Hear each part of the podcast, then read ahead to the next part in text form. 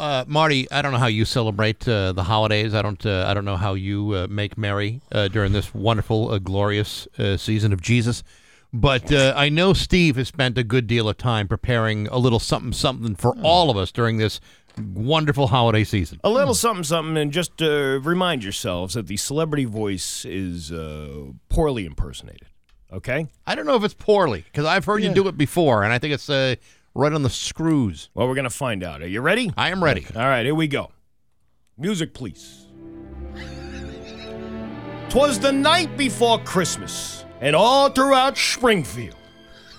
I just settled down with a nice piece of gabagool from Frigos.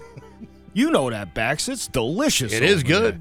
Did you know the one pound meatball was a model of my jingle bells? They were going to do the sausage too, but they ran out of meat, if you know what I mean.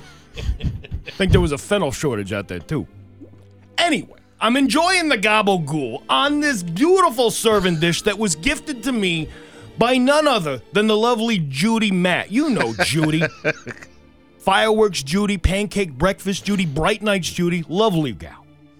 It was something she picked up on her recent trip out to the far edge of western Massachusetts at the antique show in Brimfield. Do you see how I made Springfield rhyme with Brimfield? Unbelievable. It took a long way to get there, but Dom Dom always delivers. Dom Dom always delivers. Always. Anyway, back to my story.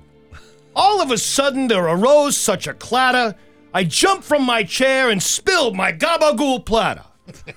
All over my brand new suit. Terrible tragedy. I just had it dry cleaned by Belmont. They do an excellent job over there. But the biggest stain I had to deal with that night was the sound of terror coming from nine dirt bikes. I thought to myself, how disrespectful, how rude. I immediately used the bat phone to call Commissioner Clapprood, or superintendent, whatever she wants to call herself. she could tell by the tone of my voice that I was angry and delirious. So she had Ryan Walsh put out a statement that said, My best friend's sister's boyfriend's girlfriend heard from this guy who's dating this girl that Don Dom saw some wild dirt bikes at City Hall. I guess it's pretty serious. By the way, do you know the difference between Ryan Walsh and a computer? No. You can punch information into a computer.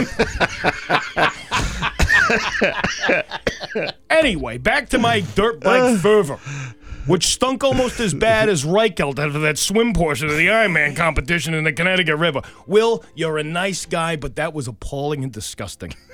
Can we not do this at one of our lovely high school pools? What does he care? He's been eating it for years over there anyway. He can drink it too. Am I right, Hey, you're right about that. Buzzing!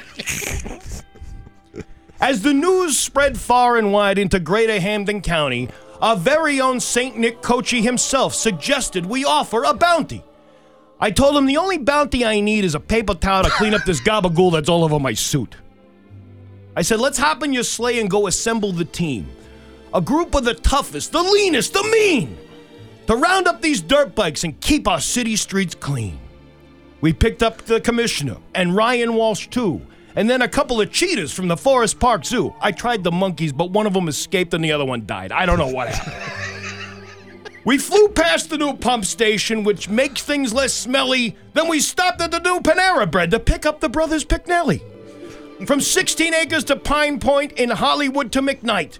You could see plenty of parking at the Basketball Hall of Fame, even in the darkness of night. they were all at Mohegan.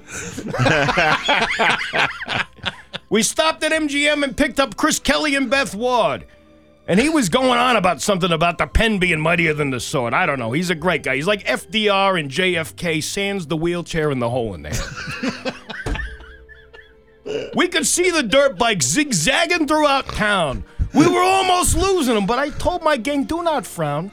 We have plenty of time and we must keep low key. Besides, St. Nick Cocchi over here has to stop and take a pee.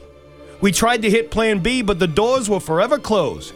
Costco Calvi and Droopy Monty were there with their axes, but said, We can't break the door down due to unpaid taxes. Oh, no. Oof, I said as I ruffled my soiled clothes.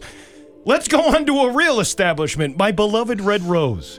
We parked the sleigh on the street and headed inside where we enjoyed some zucchini, golden brown and deep fried. Everyone had their bathroom breaks and we were walking with stride. We headed out the door, and much to my dismay, someone had stolen the Nick Cocchi sleigh. The dingbat left the keys in it. Apparently, these two other dingbats from Bondi's Island Misfits took it into a joyride into Palmer. I turned to Clapprood and said, Oof, ah, what a day. And she said she'd get Captain Duda on it. All the Duda day. Let's not make a big the deal out of this if I'm not gonna think. We stood in the street and watched the dirt bikers ride over the Memorial Bridge and into West Side. As I stood there with defeat, my heart full of sorrow, St. Nick Cocchi said, Dom, even if we caught them tonight, they'd be back out tomorrow. Our new tactic is to scare them when they're near, letting those dirtbags sleep with the fear. Because our message is you mess with me, you're gonna get a bandage. Or you can take your other chances on the other guy with $10 and a fish sandwich. so, Merry Christmas to you, Bax, Marty, Bax, your lovely wife Jenny, your lovely daughters, good health to all of mm-hmm. those around you. And I say good night from this beautiful city hall.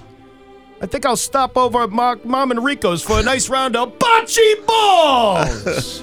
bada bing, bada boom. God bless Tom Son. Oh, very nice. Thank you very much. Oh, there's, that leaves a, a tear in my eye. Masterpiece. I spent eight months on that. and worth every There moment. There you go. There you go. I, I hope they read that in the Sarno household this Christmas. I think I think they will. I'll send them the script right that is now. a masterpiece. We can do it. Bax and Nagel and Marty Caproni at Rock 102.